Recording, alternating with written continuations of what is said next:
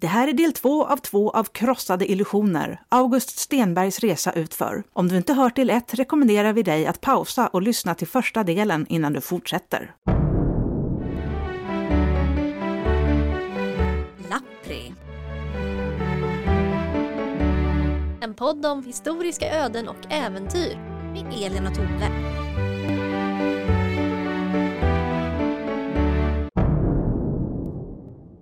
Välkommen tillbaka till Lappri. Vi avslutade förra avsnittet på en riktig cliffhanger. Nej men exakt, för när vi lämnade August sist så har han precis haft premiär med sin pjäs Torparhåkan och haft viss framgång. Och trots att recensionerna kanske är mindre smickrande så tjänar han äntligen lite pengar på sitt författarskap. Och det är ganska talande att han minns valörerna från den första utbetalningen exakt. Ja. Han får en 100 riksdalersedel, två tior, en etta och två tioöringar. Så strax över 121 riksdaler, eller 10% av biljettpriset för de föreställningar som dittills hade spelats. Och jag fick gå till vad kostade det igen för att se vad 121 riksdaler var värt på den här tiden. Mhm. Och det var ingen riktigt bra jämförelse men han skulle kunna köpa 120 flaskor sherry eller betala en industriarbetare 80 dagslöner. Okej, mm. så han 80 gånger så mycket som en industriarbetare då? Ja, För- det kanske inte är fy skam. Nej. Men det är ju en engångsutbetalning. Ja, och det får man då får man hålla i de pengarna August. Ja, men det gör han inte. För, för, för de här pengarna, de ljuva, ljuva pengarna köper han kläder. Och det kanske han verkligen behöver Ja, också. men han har ju frysit så mycket. Ja, kläder kommer alltid vara en, en röd tråd genom, genom Augusts liv. Men han köper inte bara kläder till sig själv utan också en kamrat som han har på brandkåren. Och det kan vi lägga lite på minnet för det kommer tillbaka sen. Mm. Sen hinner han få ut ytterligare 30 riksdaler för två föreställningar innan direktör Zetterholm hänger sig på teaterns vind. Åh, vad mörkt. Och just då spelas pjäsen Pengar som gräs, vilket August tycker är en sublim ironi eftersom Zetterholm hänger sig på grund av ekonomiska svårigheter. Aj, aj, aj, aj. Apropå pengar, 1873, där vi är nu, så kommer kronor införas som valuta senare under året. Så Ja, det här är för- sista gången August pratar om riksdaler, sen blir det kronor. Trots eh, det här så känner August lite vind i seglen så han fortsätter skriva i den här genren folkpjäser. Mm. Han jobbar fortfarande som brandman ett tag till så allt skrivande sker i garnisonen omgiven av råa rusiga kamrater. Ja, Men på en månad så knäcker den ihop Västgötarna, bilder ur folklivet i sex tavlor. Kanske låter som en rip-off av värmlänningarna, vet inte. Väst, Västergötland, va, vad heter den? Västgötarna. Och några år tidigare har en annan pjäs, Närkingarna, gjort viss succé. Så det känns som att det... Okej, ja. Det är som när alla ska plötsligt göra superhjältefilmer Ja, för att Avengers ska komma lite ut. så. Men det kanske funkar och Torpar-Håkan var väl också lite i den här genren. Det är lite knätofs och bondromantik. Och skoj, skojigt säkert. Men trots trägna försök så får han inte Västgötarna antagen någonstans. Så det är lite deppigt igen. Och han, dessutom har han tagit avsked från brandkåren så han är arbetslös igen. Åh nej, August. Men han har ju ändå lite teaterbekanta och han träffar en sån, Wallmark, som snart ska arrendera Ladugårdslandsteatern. Som ligger vid det som då hette Ladugårdslandstorg och nu heter Östermalmstorg. Och teatern är alltså det som var Gamla Folkan som revs runt 2008. Okej. Ja. Wallmark kan väl tydligen inte ha Västgötarna men han erbjuder August jobb som sufflör. Mm. Och dessutom en beställning på en folkpjäs till teatern, alltså ett originalarbete. Så ja, men här börjar det ljusna lite grann. Mm. Men han har fortfarande inget jobb tills det är dags att börja jobbet som sufflör. Mm. Han hyr ett rum på Norrlandsgatan för att arbeta på den här beställningen men när han väl har betalat hyran så har han inga andra pengar kvar. Så det här med budget verkar vara ett ständigt Han- problem. Han, ehm, han betalar en Stockholmshyra. Ja, alltså.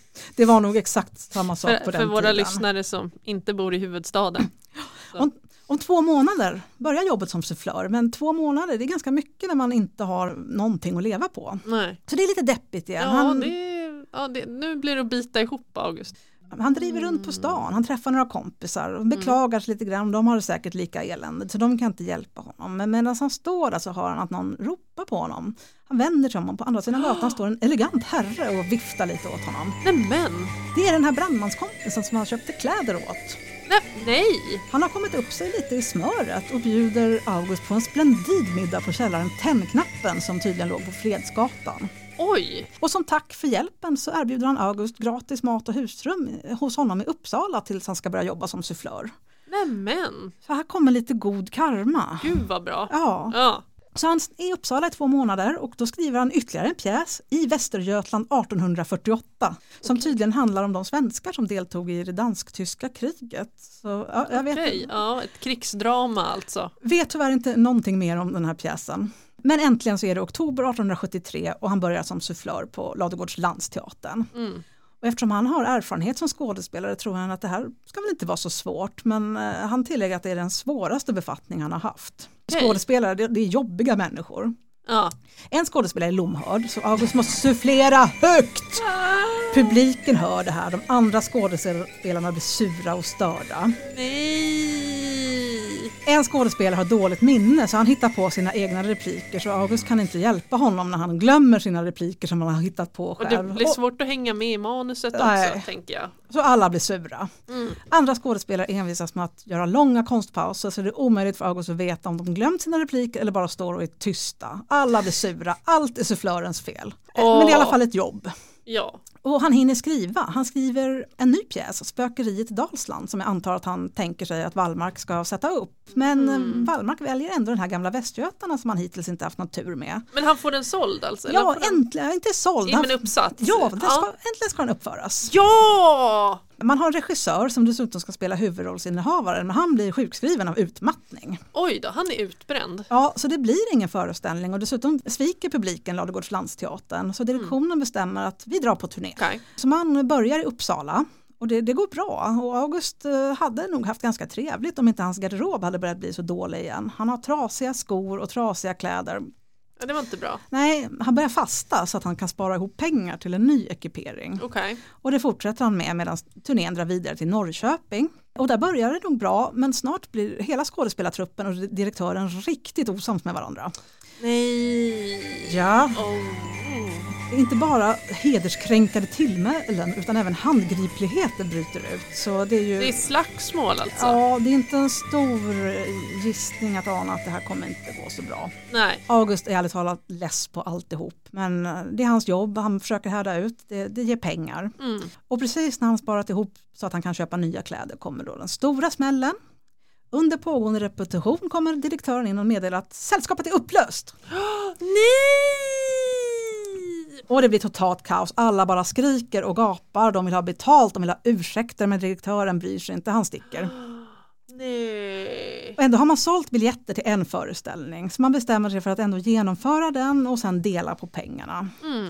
Och det gör man nästa dag under stort tumult, alla bara gråter och skriker och man berättar vad man verkligen tycker om varandra. Det är, det är drama, men det är ju skådespelare vi pratar om Ja. också. August står förfärad och darrar i ett hörn, han, han vill bara ge fan i allt det här uppriktigt sagt, vännen. de här människorna. Men Ja, han behöver ju pengarna så desperat. Hans del uppgår till 12 kronor. Han har dessutom 30 innestående hos direktören, vilken han faktiskt får så småningom. Ändå blir han blåst på 16 kronor som han skulle haft för renskrivning. Mm. Han kommer ihåg här många år senare. Och sen börjar resan utför igen. Nej. Han är tillbaka i Stockholm men kostnaden för resan och en månads hyra gör att han snart är pank igen. Han säljer ytterrocken, försöker få Västgötarna antagen någonstans, var som helst. Och en teater är intresserad men de vill ha större omarbetningar och August har inte råd att sitta och göra det här för han måste få pengar till, till uppehället. Han söker jobb, han söker alla jobb.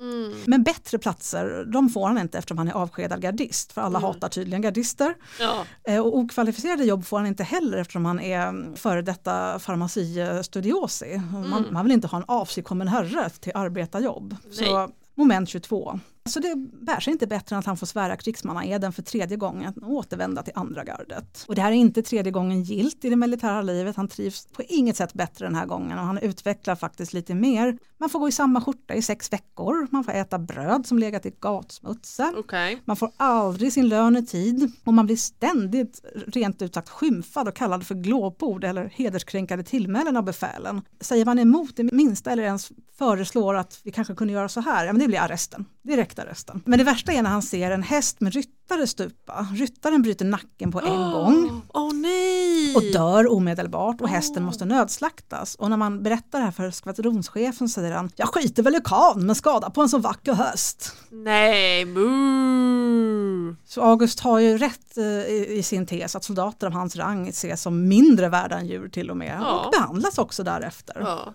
Och det enda ljuset i det här mörkret är att han får en lite bättre tjänst som någon slags lärare i läsning, skrivning och räkning för de gardister som uppenbarligen behöver lite extra stöd där.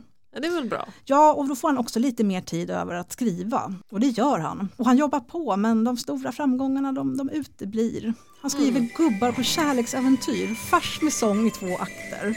Som faktiskt sätts upp på Mindre Teatern i januari 1875. Men den spelas inte särskilt många föreställningar Nej, och nämns, nämns knappt i pressen heller. Det var synd August. Förutom Norrköpings tidningar som kallar den för pueril. Åh, Men de nämner i alla fall August vid namn på, på gott och ont då kanske. Och Ja. han får i alla fall 75 kronor för besväret. Sen skriver han ett nytt verk som han kallar efter barndomens segelbåt. Lapp-Katrina, folkbildning i tre akter. Och här tänker jag lite som i Citizen Kane på dödsbädden när han pratar om Rosebud, sin barndomskälke. Jag tror att segelbåten Lapp-Katrina är Augusts uh, Rosebud. Men hur som helst, han har nästan förhandlat färdigt med en direktör om att sätta upp Lapp-Katrina. Men han ångrar sig när allting är så gott som klart. Han skriver en till pjäs, Gift eller giftas! utropstecken, som refuseras med motiveringen att den är pueril.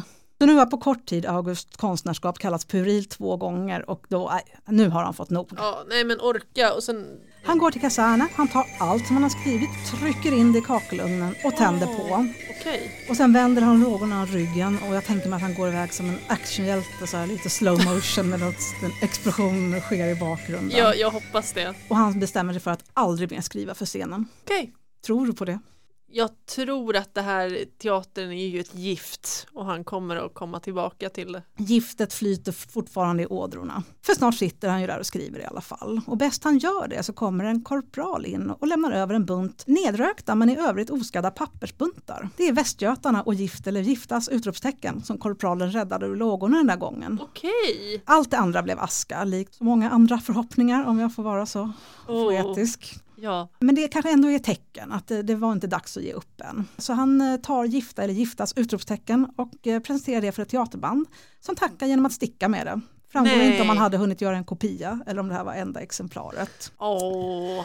Så de kommersiella framgångarna de, de eh, vill inte riktigt men han får ändå utlopp lite för kreativiteten på regementet. Mhm. För det kommer en ny soldat en dag som visar sig vara skådespelare men Mhm. som liksom August inte kan leva på Nej, konstnärskapet. det är svårt. Men här verkar det som att det slog gnistor så de får tillstånd att bilda en amatörteater för regementet. Oj, det är ju bra. Så snabbt som sjutton slänger August ihop pjäsen Debutanten eller vad kärleken förmår.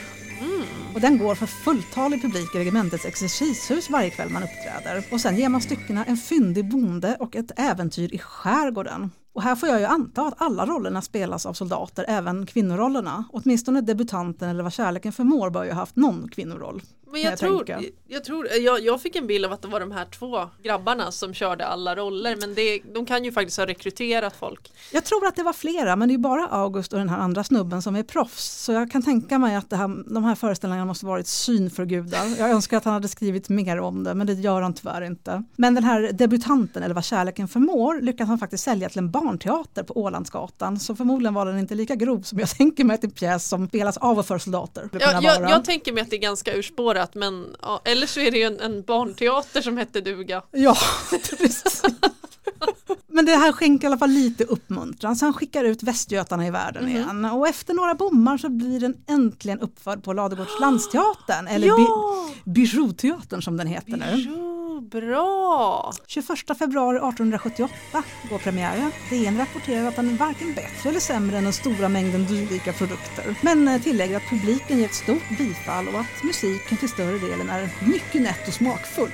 Vad bra. Den går till 29 mars. Det är inte jättedåligt, det är inte jättebra. Mhm. Med betalningen går det dock uselt. Mm. August har blivit lovat 150 kronor av direktör Alberg, alltså han som nämndes i notisen i DN Mm. i början. Precis innan premiären får han 50 kronor men med resten går det sämre. I maj får han en tia, ytterligare en i juni. I juli har han fått loss så mycket att han har fått 100 av de utlovade 150 kronorna och sen ger han upp. Han har varken tid eller ork att bry sig om de här sista 50 Nej. kronorna. Men som han skriver, man kan ju nämna det i förbigående. Och jag håller Ja. helt med. Det, det tycker jag faktiskt att man kan och 50 kronor det är inte lite pengar. Ahlberg är ett, ett skurk. Ja, nej, Alberg alltså. Vi är alltså på 1878 nu, August är 34 år och har blivit så närsynt att han måste ta avsked från andra gardet för Aha. andra och sista gången. Okej. Han har skrivit ytterligare pjäs, Utsäde och skörd, folkbilder i nio tablåer. Och med den under armen gör han ett försiktigt men hoppfullt inträde i det civila livet sommaren 1878.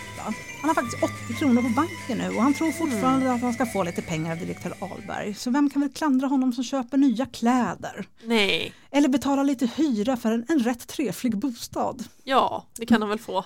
Den är på Artillerigatan. Han hyr av Matilda Björklund som verkar vara hyresvärdinna åt eh, hantverkare, lite soldater. Mm. Och jag tänkte bara här lämna lite snabbt vad, vad kläder egentligen kostade. För som vi märker nu så Mm. är det ständigt problem med kläder för stackars Ja. August. Så jag hittade faktiskt en annons från sommaren 1878. Och där lär vi oss att en sommaröverrock kostar 25 kronor. Ja. En kostym av utmärkt corduroy 30. En väst kostar 5 kronor. Redan där är vi uppe i 60 kronor. Och sen ska Mm. det till där skjortor, löskragar och lösmanschetter. Det måste vara strumpor, skor, hatt om man Mm. ska vara välklädd. Mm. Det är ganska mycket, de här 80 kronorna räckte nog inte hemskt långt. De räcker inte långt. Nej, dyrt är det. Det är dyrt och de slits tydligen väldigt snabbt också. Så han behöver helt klart ett civilt jobb men det går klent med det. Utsäde och skörd blir visserligen antagen men den spelas knappt en halv månad. Ah, Han ska få trist. 75 kronor för det men det är lika svårt att få ut honoraret den här gången. Mm. Han börjar ligga efter med hyran så han får börja gå nattvakt på nätterna eftersom han inte vågar gå till bostaden där en arg hyresvärdinna väntar. Ja, Och så han kan se fram i två månader utan jobb, utan inkomst. Och till slut ser han bara en utväg, tack och lov inte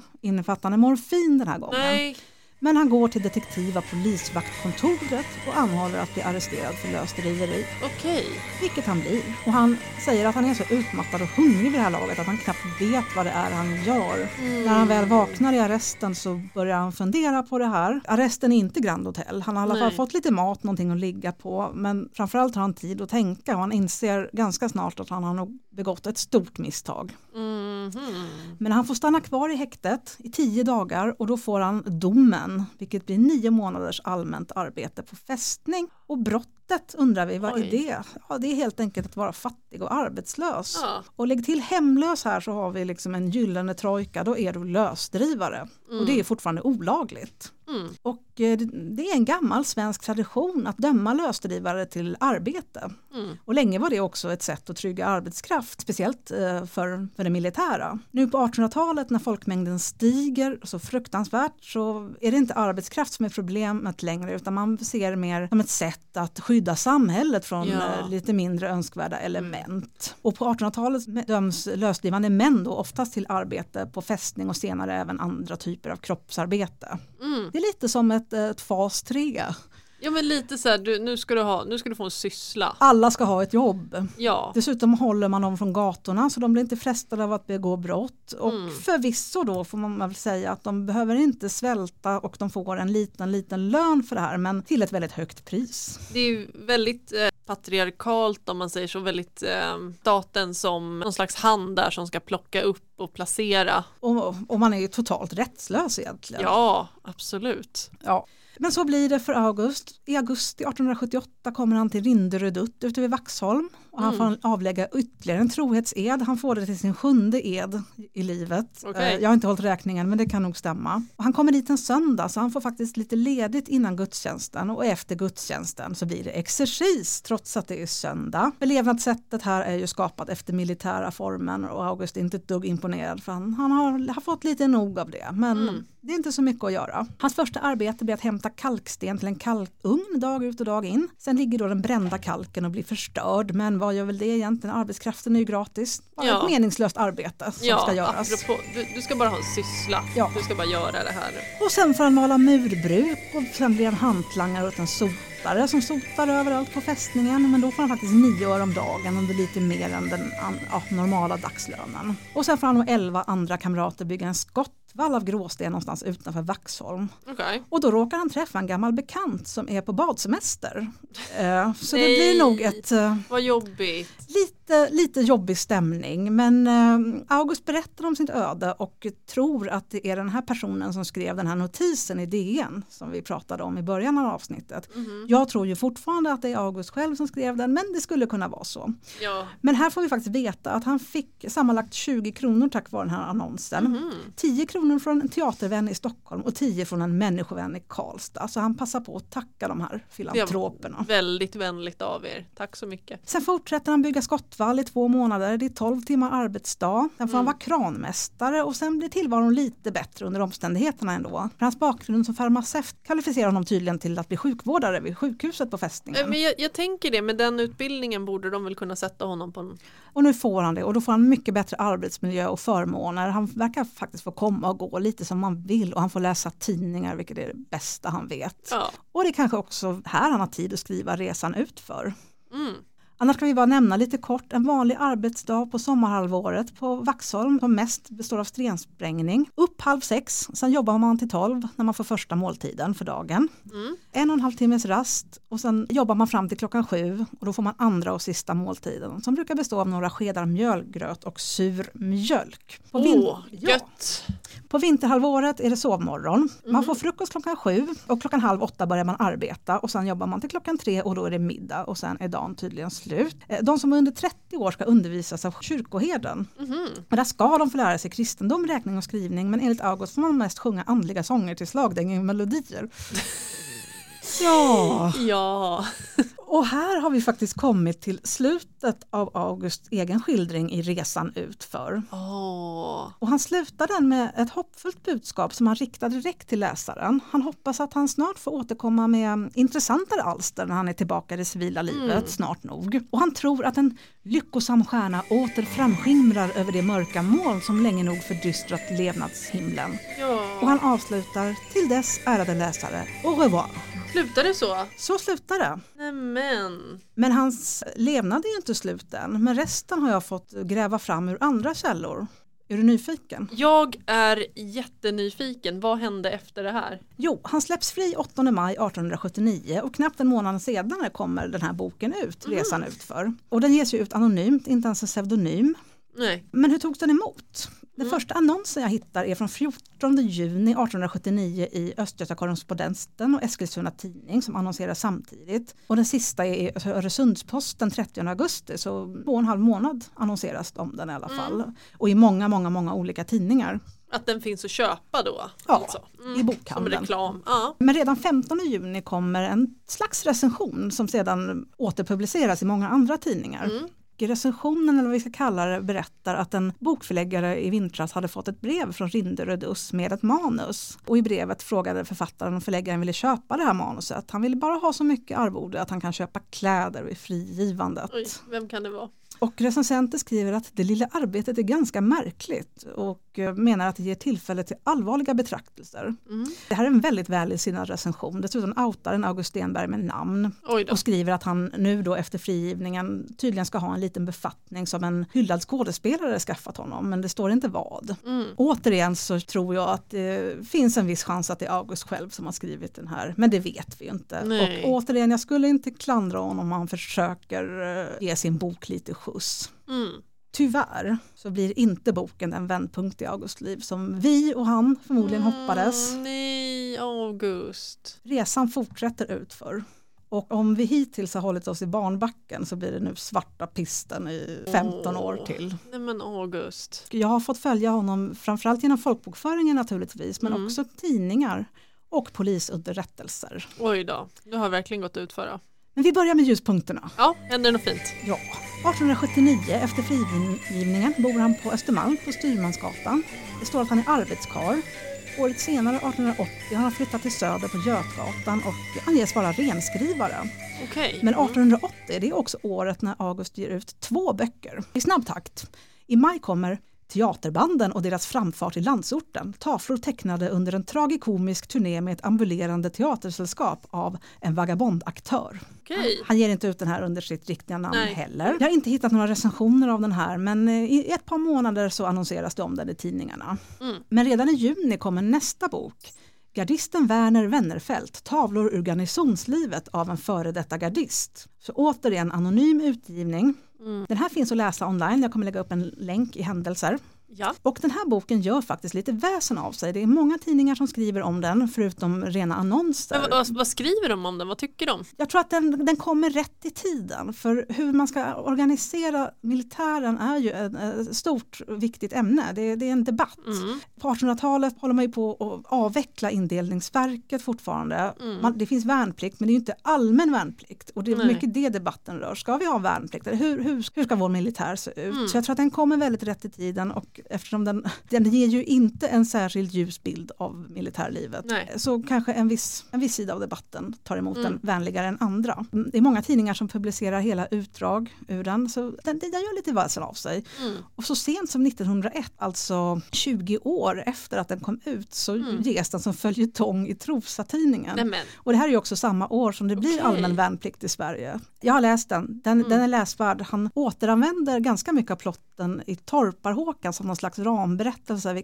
som man kanske kunde ha och missa men eh, den Mm. är klart läsvärd och väldigt rolig, i alla fall galghumoristisk. Sen är vi framme i 1881 och då kommer boken Krossade illusioner, personer och händelser ur Stockholms småstads och lantlivets mysterier antecknade och sammanlänkande ur minnet och fantasin under pseudonymen Mystifax. Den kom alltså ut 9 juni 1881 och jag har hittat annonser så sent som mars 1882 så den verkar vara aktuell ganska länge. Mm. Jag har dock inte hittat någon press om den. Nej. Det finns också online så jag lägger upp en länk på händelser där också. Sen två år senare, 1883, kommer den ut i en ny upplaga fast under namnet Samhällets frihetsbröder. Jag vet inte om, om, han, om den är omarbetad eller om det bara är samma bok under annat namn. Då ges den faktiskt ut under Augusts eget namn. Okej. Men den är väldigt, väldigt sparsamt annonserad, bara ett par veckor i november-december. Och det blir också Augusts sista bok, i alla fall så vitt jag och Libris vet. Mm.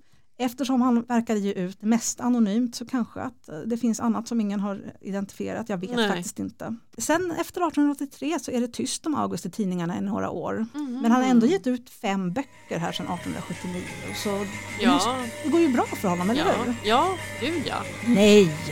Resan fortsätter utför. Nej, August! Vi hejar ju på dig. I was rooting for you. We were all rooting for you.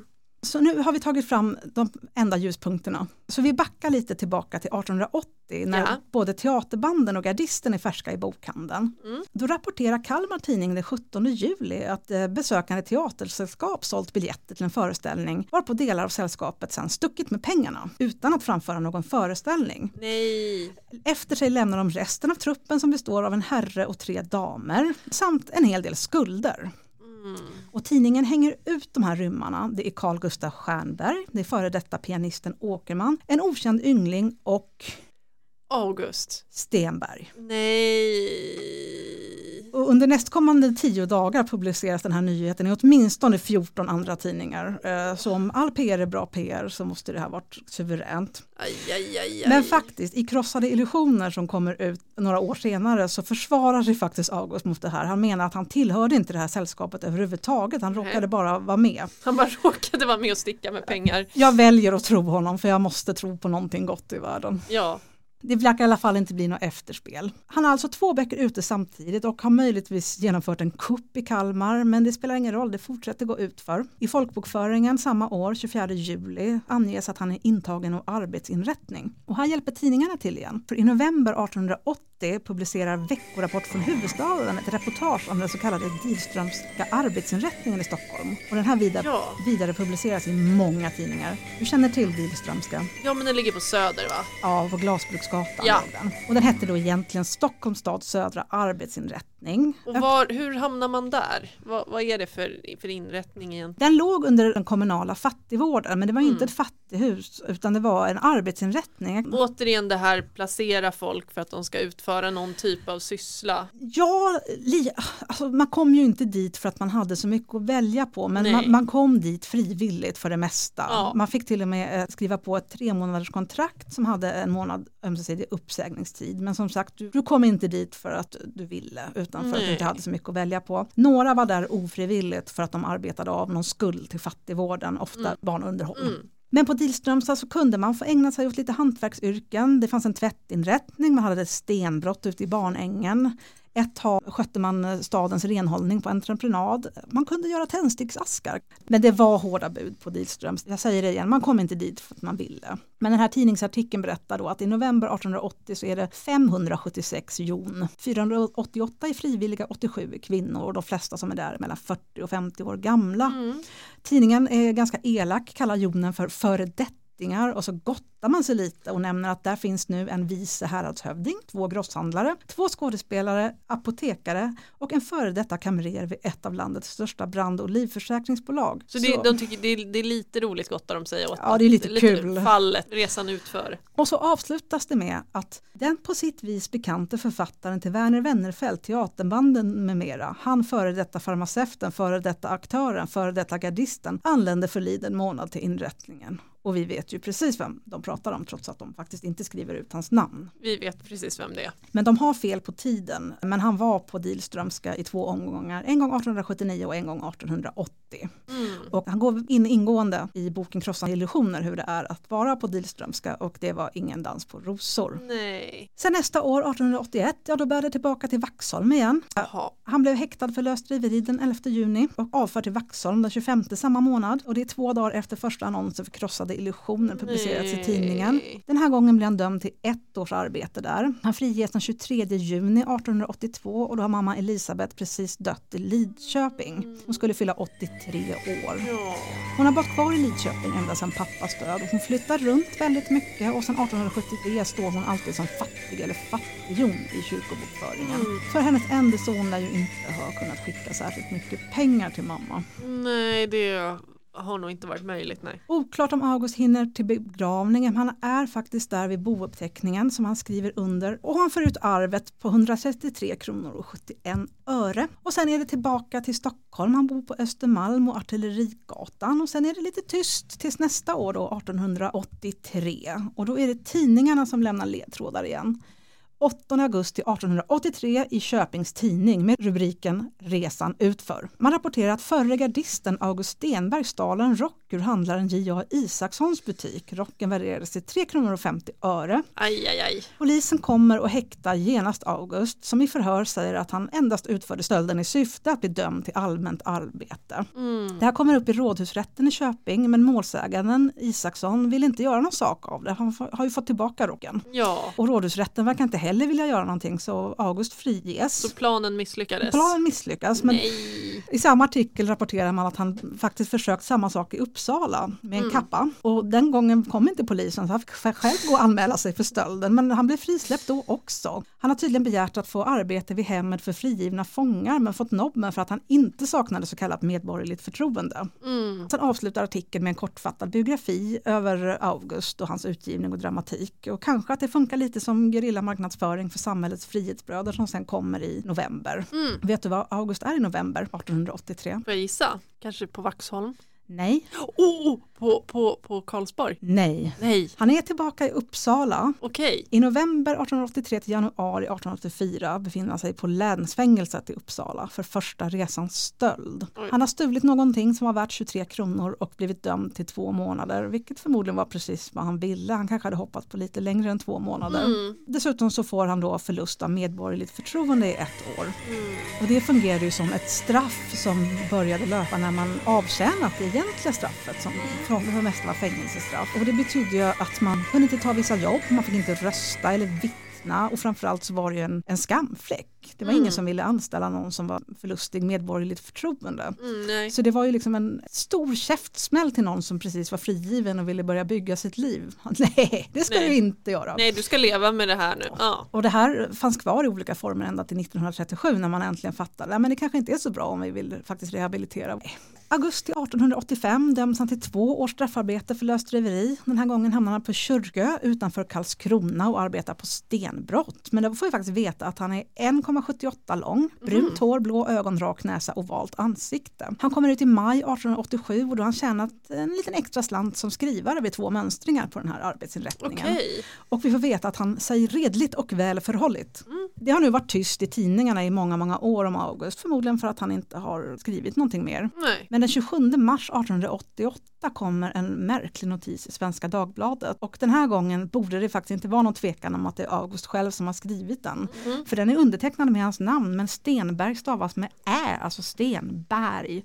Ja, Vilket är enda inte? gången jag ser det så det är lite konstigt. Mm. Han ursäktar med att han vädjar till välgörenheten i dessa strama tider. Och sen kallar han sig för litteraturens dummerjöns som en gång då fått det olycksaliga infallet att uppträda som författare. Han kallar sig missfosterproducerare, alltså det dryper av självhat Ja. här och det är, ja, det är så sorgligt. Stackars August. Han vädjar till allmänheten om hjälp till ett heligt arbete, ty det är tre stora huvudvillkoren för livets lycka. Något att göra, något att älska, något att hoppas. Giv mig något att göra så får jag någon att älska och med detsamma något att hoppas. Nej men vännen. Ja, är det, Nej det, är, är inte, det här var mörkt. Det, det var här är inte kul. supersorgligt. Ja, Han ger som förslag, om någon vill ge honom ett jobb att såga ved så tar han det. ja. Och han ber att eh, den som kan hjälpa hör av sig till August Stenberg i Rogslösa. Ja, det är en ort utanför Vadstena och först förstod jag inte riktigt vad han hade där att göra. Men det visade sig att han var dömd till 10 månader för lösdriveri juli 87 till maj 88 i Borghamn där man fick arbeta på kalkbrott. Mhm. 5 maj 88, alltså tre dagar efter han blivit frisläppt från Borghamn, så rapporterar Aftonbladet att en viss August Stenberg stjäl en kappa från handlaren Lilius bod i Södertälje. Han, han har ett modus operandi. Exakt. Och han gör ju det för att bli häktad, Ja. vilket han blir. Och den här gången blir det åtta månaders fängelse för andra resans stöld, dessutom förlust av medborgerligt förtroende i två år. Så han är i länsfängelset i Stockholm den här gången, maj till december 88. Och för att sammanfatta det som händer sen, från 1888 till mars 1894, alltså drygt fem år, så är han fri tre månader sammanlagt. Resten av tiden är på, mest faktiskt på tvångsarbetanstalten i Landskrona. Mhm. Först 1,5 år, sen ett år nio månader, sen ytterligare ett år nio månader. Men där får vi i alla fall veta att han nu är blond och har rött skägg, rödlätt hy, ordinär mun, ordinär växt, men han är mindre arbetsför så hans hälsa är förmodligen inte den Ja. bästa. Spenslig växt, ordinär panna. Kan du rita en fantombild av Jag, honom? jag, sen? jag fixar en fantombild. Ja. Vi, jag ser vi lägger upp den på Instagram. Sista rundan där det är från juni 1892 till mars 1894 så han firar sin 50-årsdag på anstalt i Landskrona. 1894 så upphör kronoarbetskåren. Jag vet inte om den Ah. ersatts med något liknande men någonting händer i alla fall 1894 som verkar bryta det här mönstret. För den 22 oktober är August tillbaka i Landskrona men inte på en tvångsarbetesinrättning utan vi hittar honom på apoteket Lejonet i staden Landskrona. Nej men han har fått jobb. Det verkar så. Nej men bra jobbat August. Men förutom August då så hittar vi där apotekaren Bror Herman Enebuske med sin familj och dessutom finns där en provisor och ett par elever. I kyrkbokföringen betitlas August före detta farmaci studiosi men det framgår inte riktigt vad han gör för jag tänker att hans kunskaper måste vara rejält utdaterade vid det här laget. Han har Ja. inte jobbat på apotek på 30 år. Det var nog ett tag sedan. Och redan samma år så hittar vi honom på en annan adress i Landskrona. Så det är oklart om han blir kvar på apoteket eller om han bara flyttar till en annan bostad. Mm. Och mellan 1894 och till januari 1899 flyttar han runt på olika adresser i Landskrona men stannar kvar. Sen flyttar han till Malmö där han blir knappt ett halvår. Och sen väljer han tydligen att fira in det nya århundradet i Göteborg. Mm. Och återigen så är det bara folkbokföringen vi har att gå på här och det framgår aldrig vad han gör egentligen. Det är möjligt att han fortsätter att hamna på andra typer av institutioner. Vet inte, det finns ju inget centralregister man kan titta i. Nej. Eh, Vad vi ser är att han flyttar ofta minst en gång varje år. Ja och Det då brukar det ju oftast vara ganska oroligt. det är nog inte den tryggaste tillvaron här i Göteborg. Men han stannar, han är där, ett år går, två år, fem. Sen är vi framme vid 1906 och där tar spåren slut. Samma år skrivs han in som obefintlig i församlingsboken. Han har gått upp i rök, försvinner Oj. ut i tomma intet. Han är 62 år, hans hälsa är säkert inte den bästa. Och där tar min berättelse slut. Jag här- sa att det skulle bli otillfredsställande. Ja, det här var ju verkligen resan ännu mer utför. Nej, det känns inte bra. Nej, det, det här var verkligen, det var en, en, en downer. Stackars August. Jag, ha- jag hade blev så ingen- gärna velat ge honom en revansch.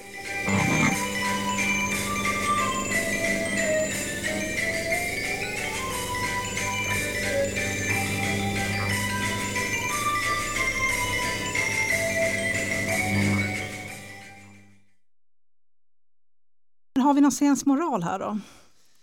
Ska man välja ett tryggt tråkigt yrke och inte följa sina passioner? Ja, Men det är ju det jag inte vill att ungdomarna ska lyssna på. För de flesta som väljer en konstnärlig Mm. bana får ju inte framgångar. Det, det är den bistra verkligheten. Ja, Och även om man når över den lägsta tröskeln som August ändå gjorde, han fick pjäser antagna, han gav ut böcker, så du blir i alla fall bortglömd och försvinner utan att Mm. någon frågar. mm. Men sen- han fick ett poddavsnitt i två delar. det fick han. Men det är ju någon slags urtyp det här av den, den kämpande konstnären kan man väl säga. Och nu vet jag i alla fall vad jag ska göra resten av mitt liv, försöka ta reda på vad som händer honom efter 1906. Och kan Ja. jag inte göra det så vill jag i alla fall hitta ett fotografi på honom, för det har jag inte gjort. Men eftersom han har varit i fängelse två gånger tycker jag att det borde ju finnas De ett brukar någonstans. Jag ju fotografera dem. Ja. Tills dess så får vi nöja oss med den här bilden tänker jag som omslag till det här avsnittet. Och där sitter han ju. Det kan vara han, det kan vara någon annan. Jag lägger upp det här på Instagram naturligtvis. Vi ser en lätt utlevad man som tittar i en spegel som en ängel håller upp. Och i spegeln tror jag att det är ett spädbarn. Det ser ut som ett spädbarn. Jag tror han tänker tillbaka på, jag var, den där var jag en gång och här är jag idag. Hur kunde det Ja. gå så här? Och så tror jag att han håller en pistol i handen. Det, det ser ut som en, jo, jo det, det, är nog en, det är nog en pistol. Och det är faktiskt Jenny Nyström som har gjort den här Ja, illustrationen. det, ja men titta det är signerat. Apropå konstnärer som det gick bra för. Apropå, precis. Vissa blir Jenny Nyström, andra blir August Stenberg. Ska vi gå och dricka öl nu och dränka våra sorger? Ja. Jag ska, jag ska i alla fall muntra upp dig med eh, kanske en liten julgåva Nej. eller en, en nyårsgåva eller när det här avsnittet nu kommer ut i januari. Ja, men nu, får du inte, nu får du inte ha några höga illusioner här Men mina illusioner blir krossade. Ska jag öppna nu? om du vill.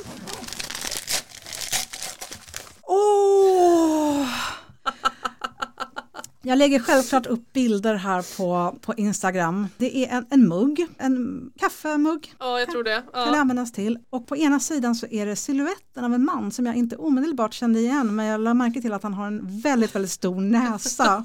Men snurrar man på den här muggen så ser man att det står Aj hjärta Per Tam. Och vi kommer återkomma till denne man Per Tam längre fram i den här podden. Så länge säger jag tack så mycket Tove Varsågod. och gott nytt år på er. Och tusen tack för att ni lyssnade på Lappri, en podd om historiska öden och äventyr. Vi som har gjort podden heter Elin och Tove. Ni kan följa oss på Instagram på lappripodd, besöka oss på lappripodd.se och om vi hade väldigt fel kan ni mejla oss på lappripodd@gmail.com.